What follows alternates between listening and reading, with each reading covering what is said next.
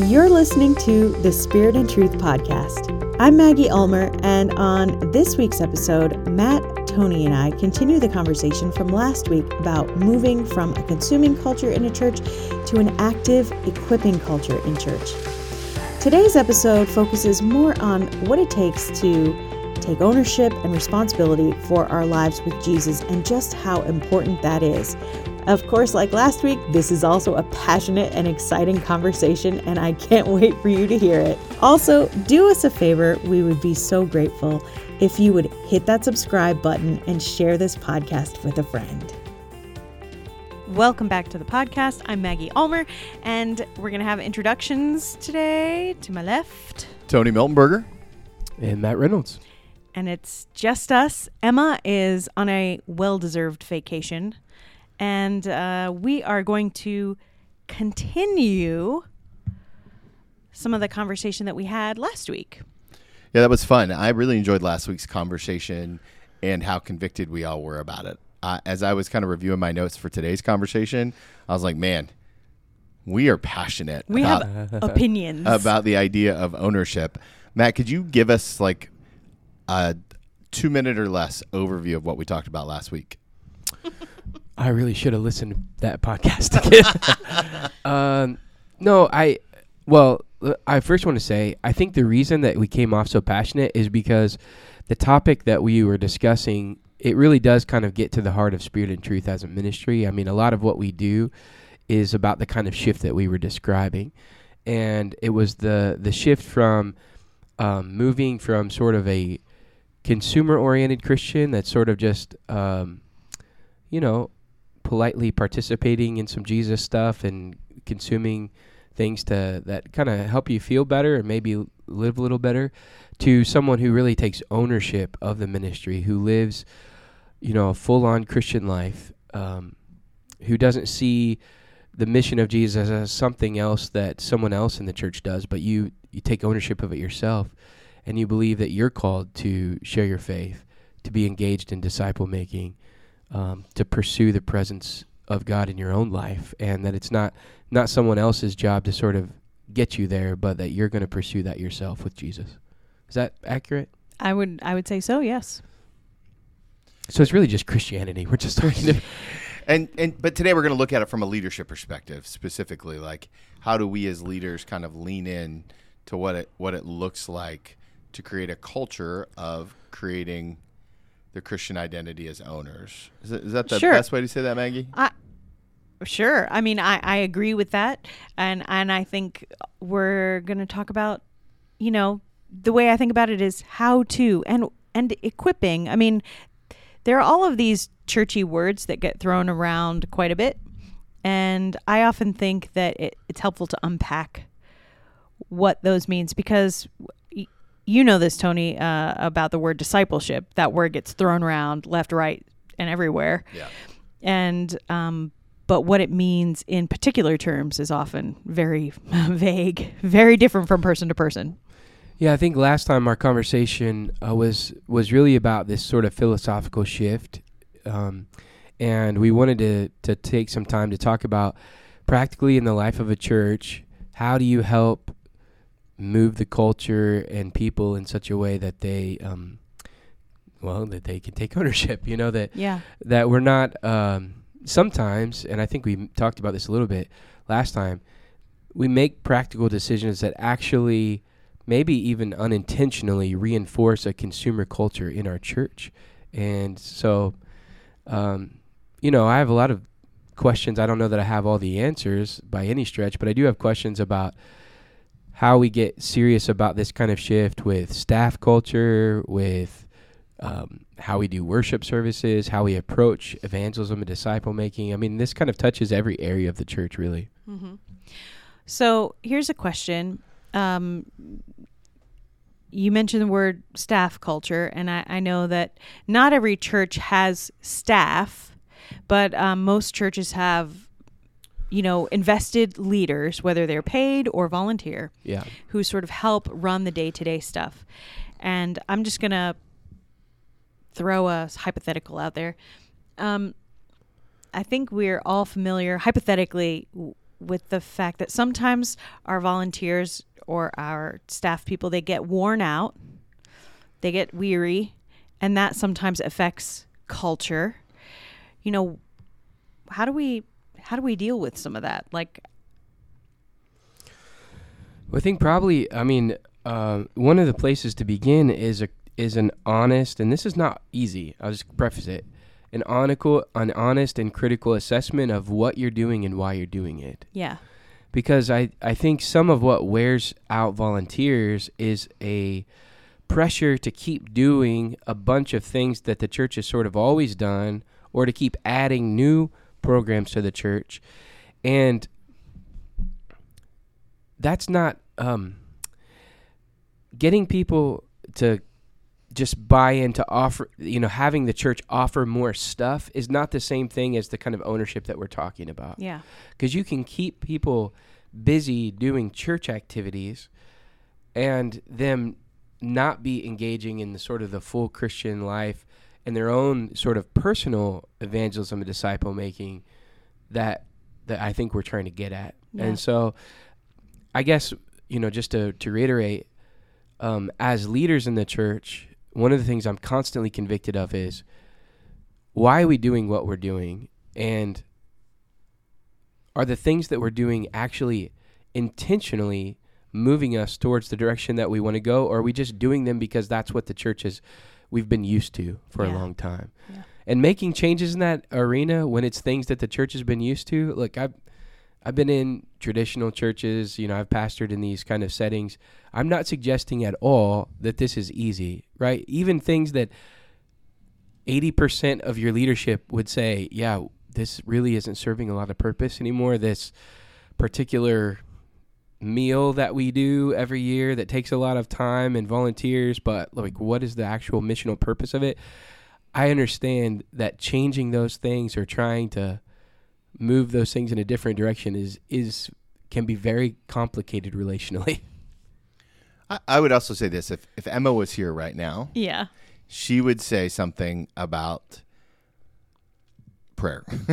and so I, I think it's important, I, but I think it's an important voice that needs to be heard. Yeah. It's just usually hers. And so let me say this, right? Burnout comes mm. when we're performing for a congregation and performing for God instead of resting with God Amen. right? And so we, we get burnout when we think we're trying to produce something on our own accord, right? One of the things that I loved about last week's episode is that we, Matt, you, you said, um, I got to the place in my church when I realized everything we did here we could do without God. Yeah, that was a real. It was um, a, a powerful, powerful point. that was a real word. yeah. And so was.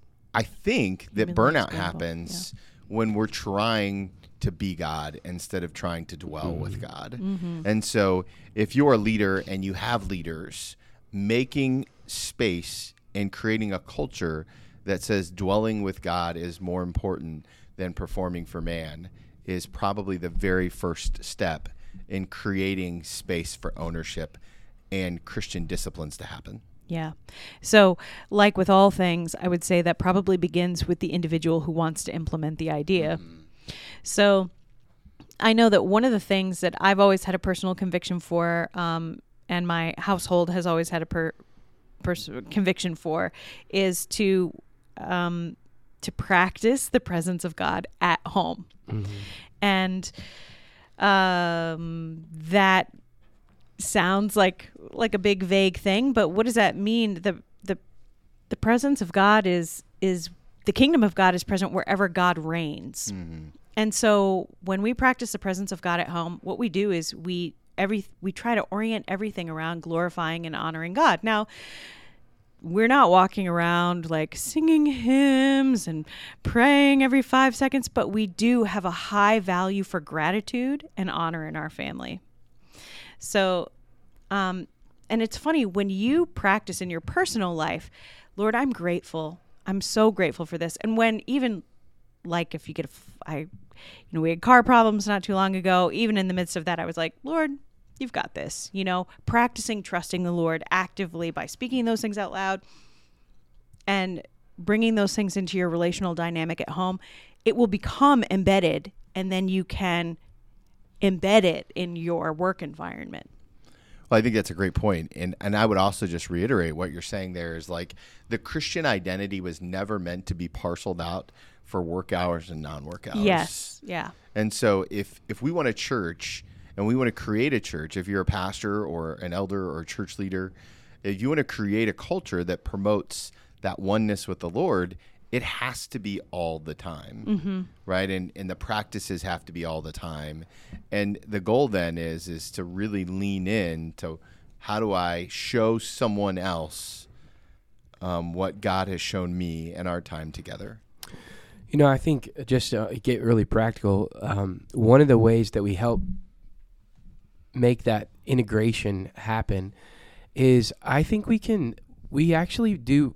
Now, I don't know. People may disagree with this. I think we do too many things at the church building Yeah. Mm. because sometimes, and I mentioned this last time, our methods speak louder than the actual message that they're receiving in the midst of it.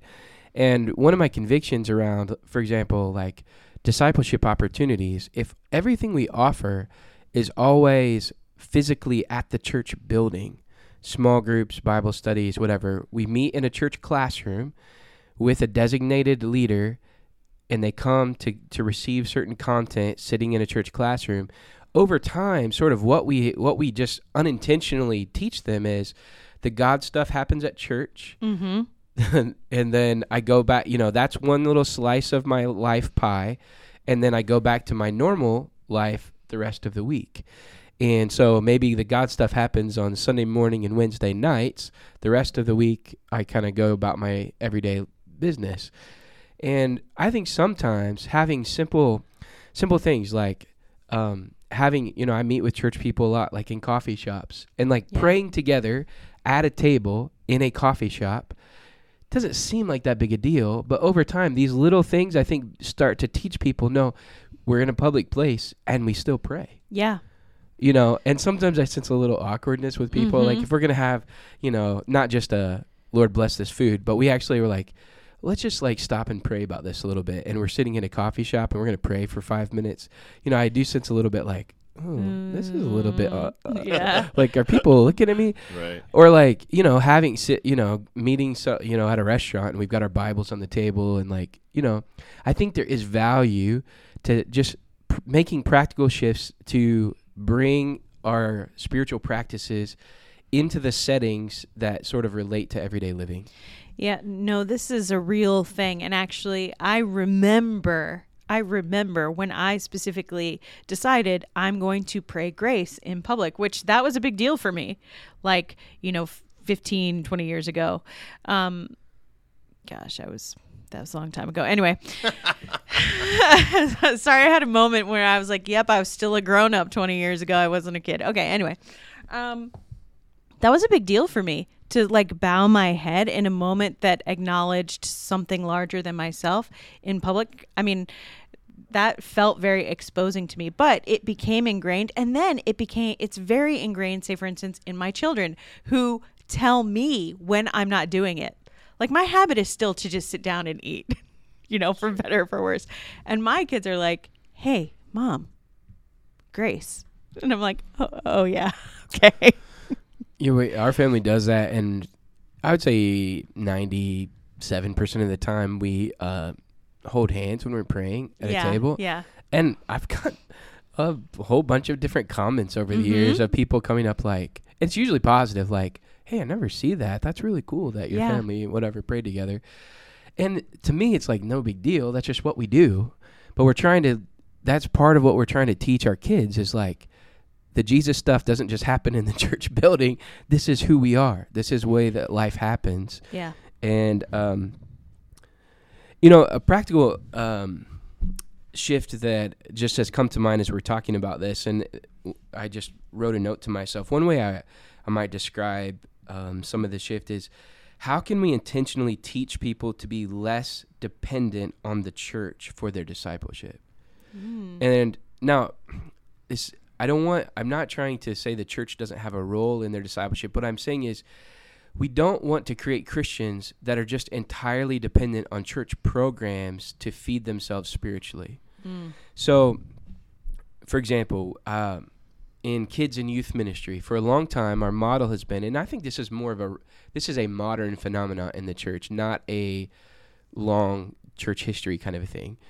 Um, we create church programs that sort of make young person discipleship focused on what they can get in our kids min or youth ministry and less about what the parents are doing to engage the kids Yeah. at home. Well the reality is the kids are going to be even if they come on Wednesday nights and Sunday morning, they're with, you know, those programs maybe like three hours a Right. week, Yes. and all the rest of the time is going whatever they experience at home is going to trump what they're experiencing in those short times. So, so one of the questions I constantly have is how could we uh, empower families to take ownership of their discipleship and really augment what they're doing with resources that the church is helping to provide, but not that we're creating systems that sort of help them to be more dependent upon what we're providing. Yeah, we're not supposed to be the primary resources for your child's discipleship. That is that is the role of the parent. And and actually I would I think it's interesting that you're we're actually briefly touching here on in essence family ministry because uh, it, it may seem like well why? Why are we talking about that? Well because like the culture of church is ultimately born out of familial relationship.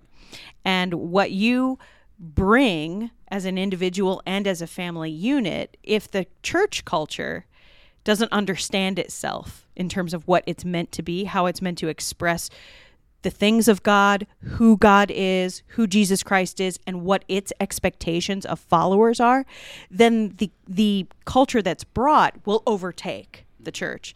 And so that's why, you know, that's why we're talking about the family part. Yeah, and one of the distinctions that I think is really important is the difference between serving and training.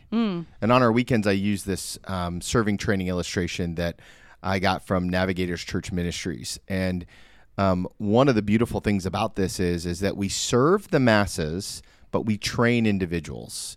And and I think that that we have to keep in mind the shift that in you know if you want to go big in the world you have to get small relationally. And jesus modeled this for us obviously with the 12 but how jesus spent his time is he would heal a lot of people he would preach to the masses but his investment was in 12 and so when we think about this if practically if you're a church leader who in your church right now are you actively training hmm. if you were to die tomorrow, who would carry the cross? Hmm. Right? If if you're you were hit by a bus, who could continue the vision of what it means to make disciples? And so nowhere in scripture does it say go and make churches. Churches ideally are made up of disciples.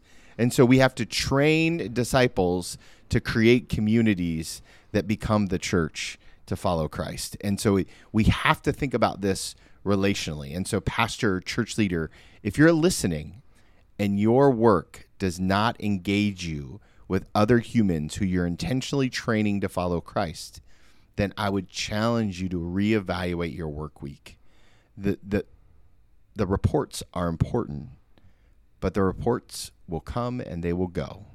And how you pour into someone will echo for generations.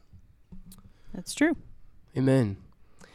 You know, another example of this ownership um, kind of shift that I thought of, um, you know, we talked about just briefly the family ministry one. Also, I think this uh, about Bible study because our tendency in churches has always been to to create spaces where we're delivering the content that we want people to get, which is not bad. In fact, it's important. We need to teach people the faith we need to teach people the, the scripture. Hopefully, they're learning the scripture both through preaching on Sunday and other things that the church is offering.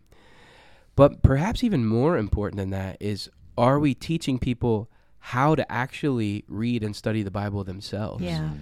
And this is uh, just again, it's a subtle shift. But if we spend all our time, this is that kind of what I'm talking about, creating dependency on the programs of the church, where they don't actually know how to read the Bible unless they're in a class where someone is feeding them the content. Then we're kind of then we're setting them up to fail long term in the Christian life. You know, we want to. This is that equipping, discipling mentality that you're talking about, Tony. how can not just how can I um, encourage people to come receive content? How can I help them learn how to pursue this in their own everyday life? Learning the scripture. Now they need community to help decipher what they're reading and to like, you know, have some discernment and guardrails so that they just, you know, I mean, this is all has to happen in community. Yeah, the Bible's not like an easy book to read. No, they need help, and that's I guess that's my point.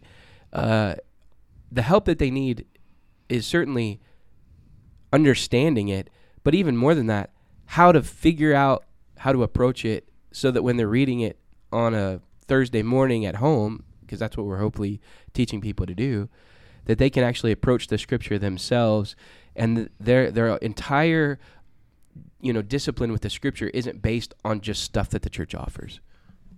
Yeah.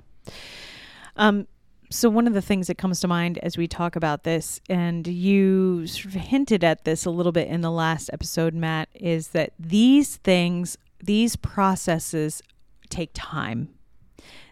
We're talking about a process and a type of investment that is a slower yeah. than, for instance, um, what it takes to implement a program, launch it, funnel people through it, and then, you know, get feedback on the other end. What we're talking about is is sort of like the the nitty gritty, the deep work of shifting the way people approach the things of life, yeah. the foundation of how they view the world and their life as Christians. Were you looking at my notes that I wrote down right here? No, I wasn't. I can't oh. see anything over here. Because the last thing, the phrase that I wrote down as we were talking is uh, play the long game. It is the long game. I mean, that's really, I mean, that's a big part of what we're talking about. And this is honestly, this is the hard part for church leaders. And I, at least I know as, as a pastor, this is the part that's been, this is the tension that you feel because like I, you know, shared a little bit in the last episode, you want that instant gratification of like, oh, look how many people showed up to this thing that we offered. Mm-hmm. And um, when we make our decisions f- for the church based on those kind of motivations, inevitably, I mean, the results are short term, you know? Yeah. I'll say that in our church, right? Uh, I, I'm an associate pastor of disciple making at Centerville Grace and we have been intentionally trying to build a disciple making culture in our church for eight years. Okay. Eight years now, two of those, three of those through COVID. But we, we, we kept plowing through, right? So we are currently in about, um, we have about 55 um, disciple making relationships in the church. So one on one, one on two disciple making and in some cases we're we're into what would be called spiritual grandparenting too right so where we've gone multiple to the third generation we don't have any that have reached the fourth yet but we're close we're really close some of our youth group kids are making disciples. But but hear me right? When i say this it's been 7 years to get to 55 yeah. Right? And um, there's we we worship roughly around 300 on a weekend. And as people come in, we don't have enough disciple makers to show them. You know, like it is a real tenuous point because we are committed to disciple making, and yet it it's so incredibly slow. Yeah, it takes a real commitment and investment. Um, so, did you have something you wanted to say, Matt? No, I actually I just really love that, and I just um, I want to say actually the only way you got to that place is by uh, leadership who was all in on it. Yeah. yeah. I mean, the church doesn't move in this direction unless the leaders are willing to play the long game. And, and honestly, in this case, COVID helped because we stopped counting attendance so much. Yeah. Yeah. Right. So attendance stops becoming a metric of success. Right. And new visitors and what we're doing with new visitors and on ramps and off ramps and all the things that go into building, um, y- you know, the North American church today as we know it a lot of those were set to the wayside during COVID, yep. which ended up being a blessing. Now, the other blessing, let's and let's just get real about it, as I'm about to step on some toes, is that um, we're a debt-free church, and so giving um, has a different meaning at our church than a lot of churches mm. because there is no mortgage that we have to hit, right? And so a lot of the choices that we make, if we can just be honest as leaders, is to get people in the doors so that we can pay the bills. Yeah. So when you free yourself from that idea, if you can live, uh, have a debt free movement, a debt free church, then all of a sudden you've got a lot more options to play the long game, right? And we all know that when the church congregants feel the pressure that they're worried about what's going to get paid and what's not going to get paid, then all of a sudden everybody tightens up Oh yeah. and we have to go to what everybody else is doing because it's clearly working for them that's not working for us. And so we we su- we sacrifice long-term results for short-term needs, the the tyranny of the urgent as they say. So I want to talk about um, a little bit of the underlying dynamic that you just described, which is as we're having this conversation, I can hear all of the yeah buts. You know, the yeah, okay, but you have no idea about this so and so who's on my committee or blah blah blah blah blah. And these are the sort of um, very real dynamics that do end up having to be dealt with at some point. And um, I feel like it's important to give permission and to lay down a couple rationales. Uh, One thing that I feel like is it's just important to be said that the church does not exist to fulfill any one individual's personal needs. Okay. So we all have those people in our churches who have done XYZ ministry for so many years or who have held a particular role or are a particular type of fixture. And then as soon as change encroaches upon that territory, it's like, you know, it's like it's like we kicked a puppy or we like tried to chop someone's leg off. You know, something horrible happened. I would say that I think that brings up a really important um, takeaway for leaders.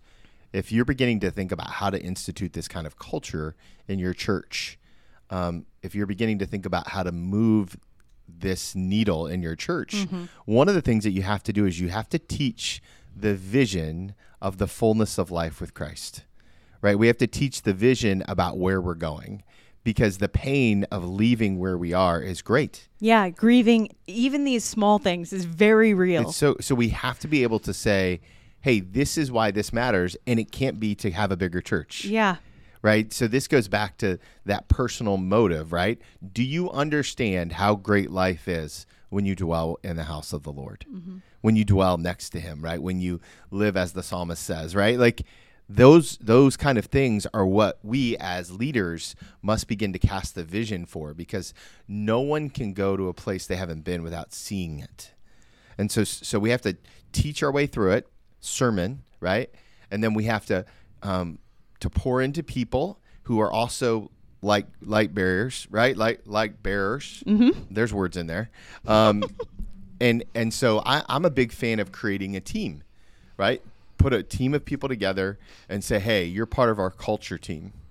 And so we're going to change the culture of the church. And those can be the first 12 people, six people, eight people, and make them different ages and races and uh, socioeconomic backgrounds, right? Make them all different things so that that permeates every part of the church and basically begin to plant light in those parts so that we can see the shift and change in the church. And those are the people who should get the majority of your attention that you're intentionally training. So if you want to change the culture, you've got to cast a vision so that people can follow you there. It's that Habakkuk 2 2 verse, right?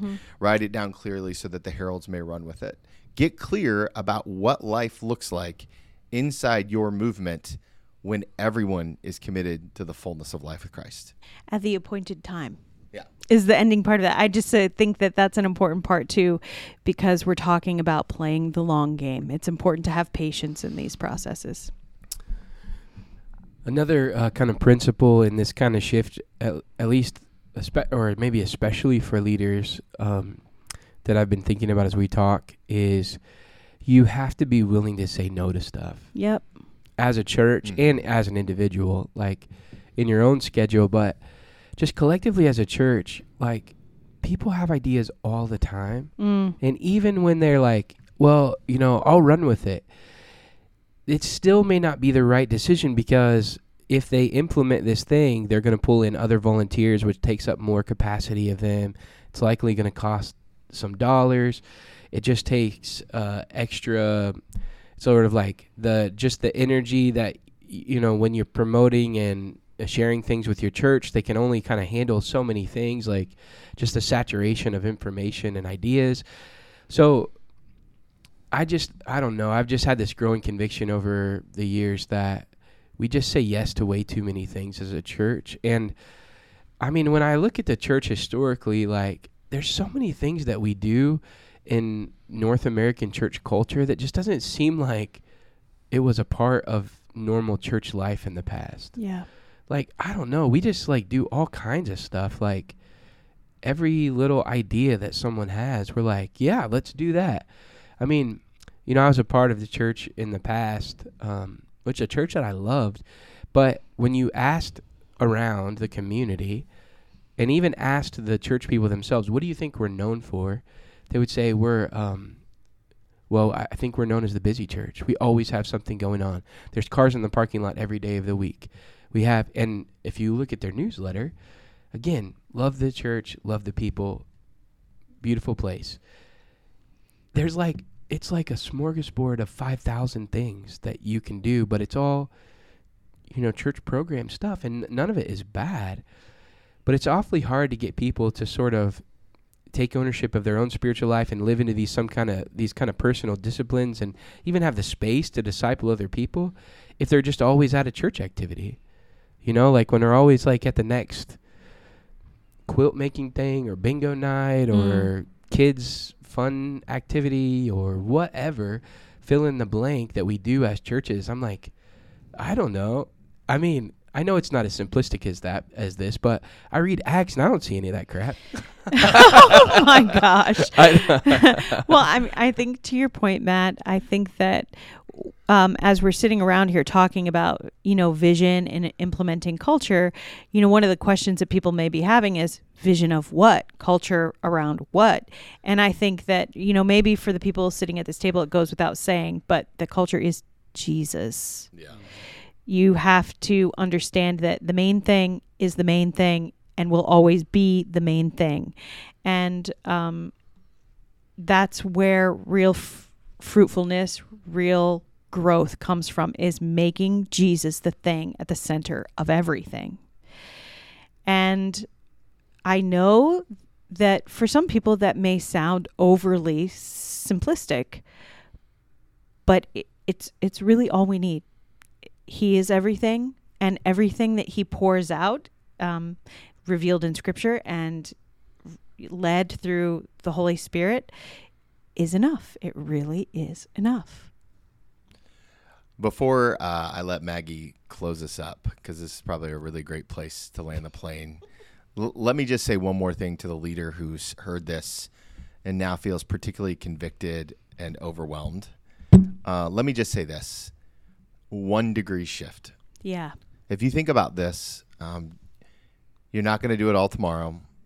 It's a long game. It's just just do one thing. A one degree shift over an extended period of time can take you to a new location. So maybe that's changing something in your home life, creating space in your schedule. Maybe that's changing the way you Sabbath and saying no to a couple programs. Maybe that's finding one person to pour into and train. Maybe it's just one thing. One thing can change everything as long as you're focused on, on what Maggie said so beautifully on Jesus. Amen. Well, that's been our podcast for today, you guys. Thank you so much for listening. If you would do us the honor of hitting that subscribe button and um, sharing this podcast with a friend, we would be so grateful. And it is really only because of generous, honorable, lovely people like yourselves that this ministry exists. We exist entirely as a donor funded entity. So if you are interested in supporting the ministry and work of Spirit and Truth, head on over to our website spiritandtruth.life slash give and there you will find all of the information you need to help us out thank you so much and we will come back to you in the next conversation